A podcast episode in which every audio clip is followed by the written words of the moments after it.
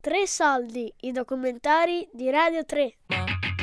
De Finibus Terre, autunno al capo di Leuca, di Riccardo Giacconi e Carolina Valencia Caseido.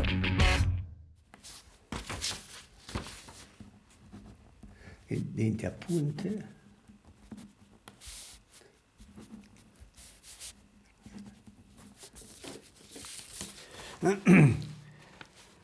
Dunque, la nostra terra è il mostro de mare, è il mostro de mare, virgola, aspetta, eh.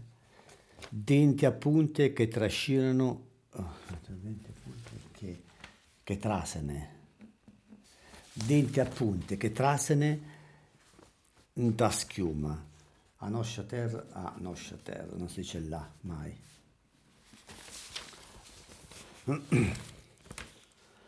A terra noscia e in un mostro de mare, capo de corallo su sull'acqua, carne de cozze e sabbia, e cento vucche spalancate su sui cavalloni. Denti a punta, catrasene dentro a schiuma, nu grido, nu, nu gargarozzo de sale e de viento. O sapene pure qui di capiscane e i pesci, e le cedri che fuscene su i cavalloni e le correnti e i pesci che miscano le reti all'oscuro. Allora, attenzione, seguite me.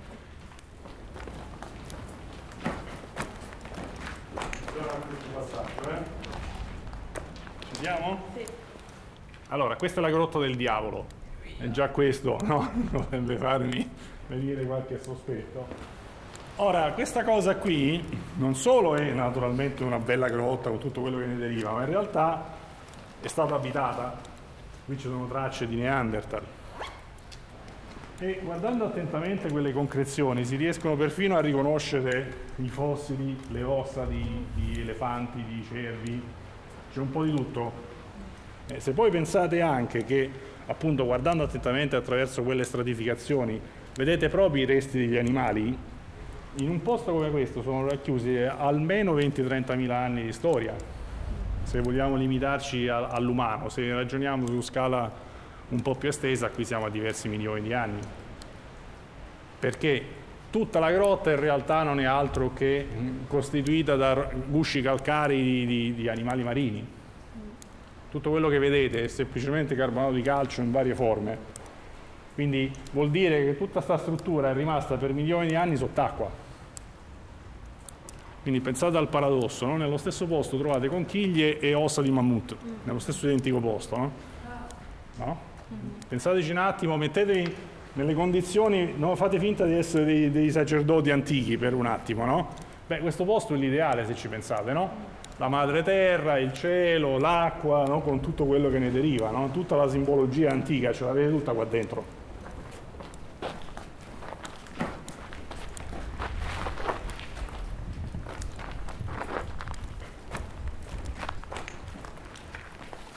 E l'ego, qua ritorna tutto, è come un amplificatore, si sente proprio... Uh, e quindi ho immaginato che per gli uomini che si sentivano piccoli di fronte alla manifestazione della natura, sentirsi qua dentro era come entrare in contatto con quello che è il ventre materno, il ventre della terra.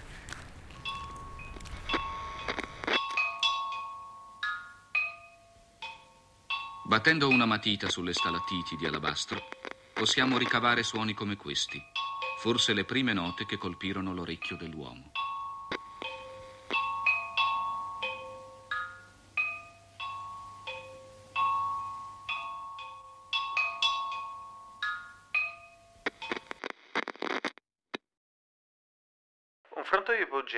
È una grotta artificiale scavata dall'uomo soprattutto nei banchi tufacei più morbidi dove venivano ricavati degli ambienti. Ehm, uno era l'ambiente della molitura dove c'era una grossa macina in pietra dura che schiacciava le olive, permetteva di creare una pasta.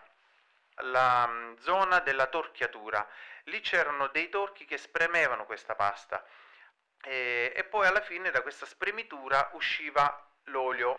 Si usavano tutti i termini legati alla marineria. Il capo conduttore del frontoio ipogeo veniva chiamato il nocchiere, come il capo della nave.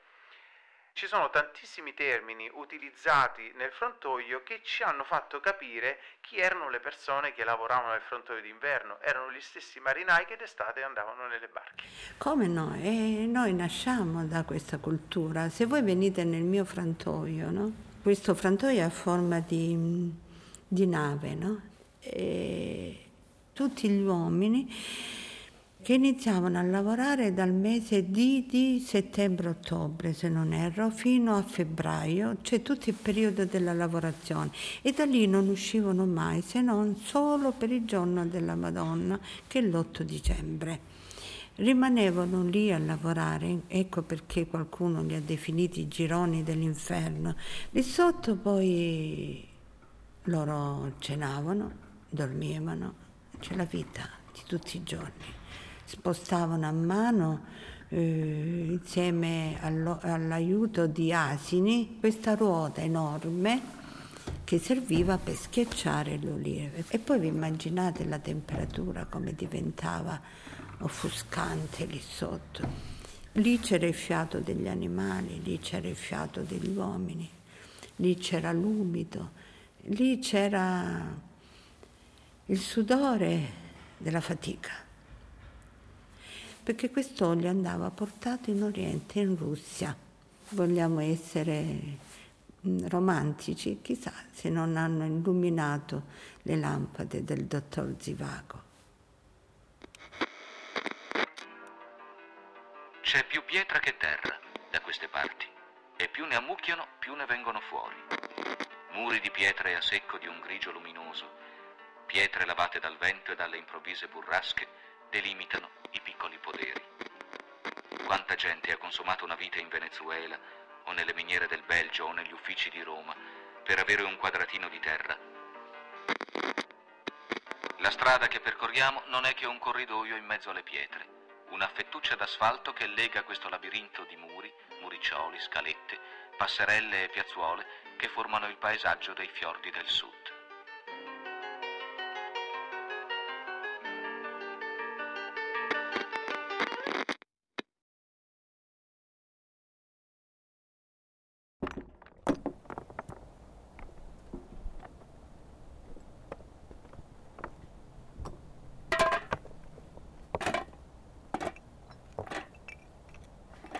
A secco sono la meraviglia del Salento. Diciamo sono degli accumuli di pietra avanzanti te- della terra. Pietra e, e tecnica del maestro, nient'altro. Quello è fare il petraio, diciamo, o il parataro, come dicono in dialetto, no? Perché fare col cemento siamo tutti bravi. A me piace portare avanti la tecnica che si usava ancora una volta. A secco, pietre grosse, incastramento, tutte queste cose qui, così per definire il muro salentino, che io mi piaceva costruire, mi piaceva costruire quando ero ragazzino, dicevo eh, chissà se un domani riuscirò a fare questi muri. Arrivato il tempo che ho fatto tutti questi muri, chilometri e chilometri di muro, a un certo punto ho detto adesso mi sono stufato, voglio fare le pagliare, voglio imparare a fare le pagliare. E da lì ho incominciato a darmi l'idea delle volte, dell'archi, tutte queste cose e sentire il vuoto tra una pietra e l'altra è diventato quasi eh, ricamo, no?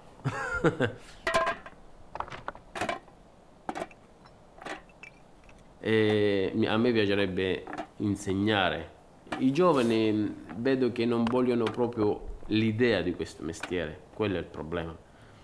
Io vedo qua giù nel sud Salento siamo rimasti pochi, no? E moriamo noi che facciamo? Non è rimasto nessuno. Capito? È peccato questa cosa.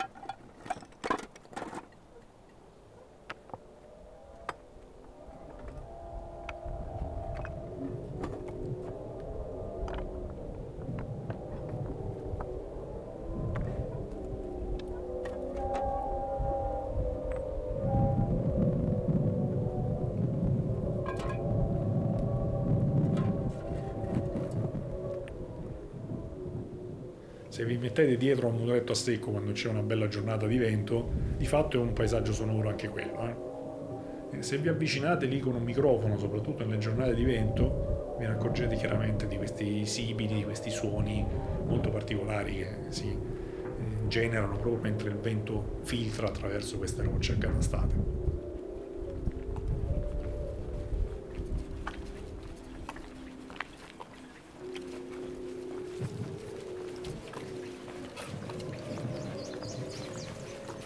È bello quando viene la gente e dice ah che bello il mare, il vostro mare è bellissimo, ma poi cosa si nasconde? Ti hanno detto che ci sono le discariche abusive, hanno seppellito nella terra eh, centinaia di rifiuti eh, pericolosi, cioè cancerogeni.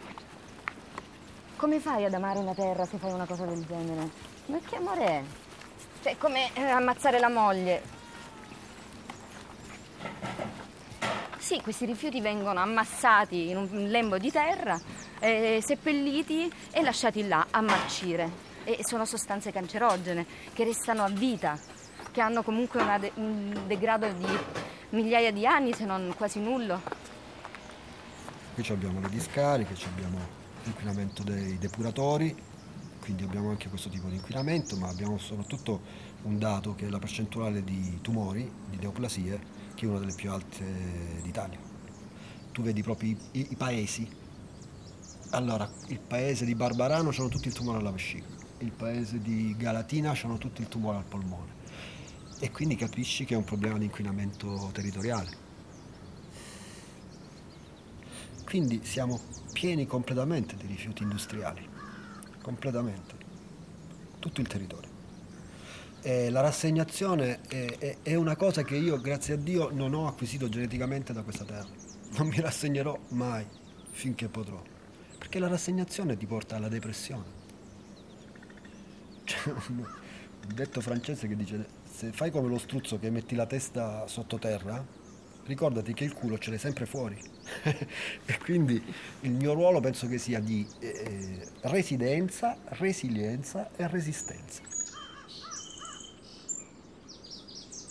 E abbiamo raccolto, fatto una colletta facendo appello a tutti gli innamorati del Salento e del bel paesaggio in un posto preciso sulla costa, sul, sul posto panoramico bellissimo.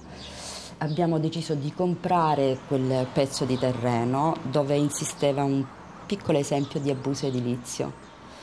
E una volta che lo abbiamo appunto comprato abbiamo deciso di di donarlo al pubblico, alla regione, perché l'abbiamo comprato da un privato. E dopo averlo condonato, invece di, insomma, di, di lasciarlo come l'abbiamo demolito collettivamente.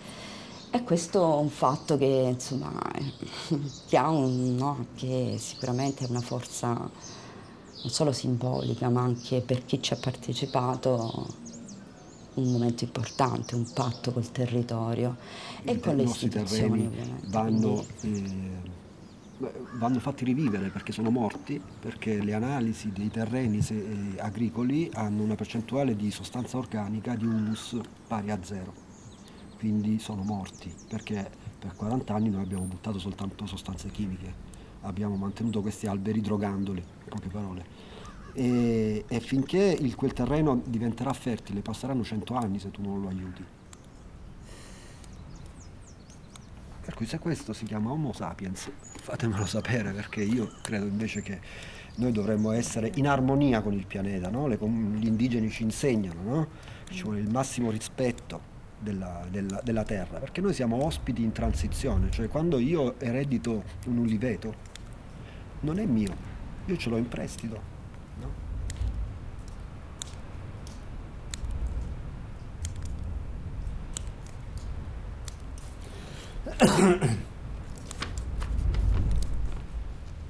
La nostra terra è un mostro marino, testa di corallo affiorato dall'acqua, carne di conchiglie e sabbia, e cento bocche spalancate sulle onde, denti aguzzi che affondano nella schiuma, un urlo continuo, un gorgoglio di sale e di vento.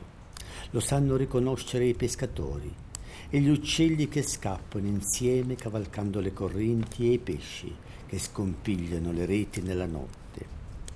La nostra terra è un mostro marino, una schiena dura e secca, piccoli vortici di polvere che si formano dal niente e dal niente danzano al ritmo cupo delle nubi.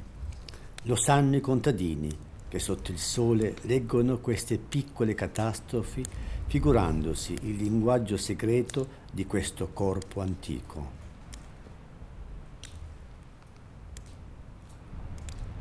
De Finibus Terre, autunno al capo di Leuca, di Riccardo Giacconi e Carolina Valencia Caseido. Tre soldi è un programma a cura di Fabiana Carobolante, Daria Corrias, Giulia Nucci. Tutte le puntate sul sito di Radio 3 e sull'app RaiPlay Radio.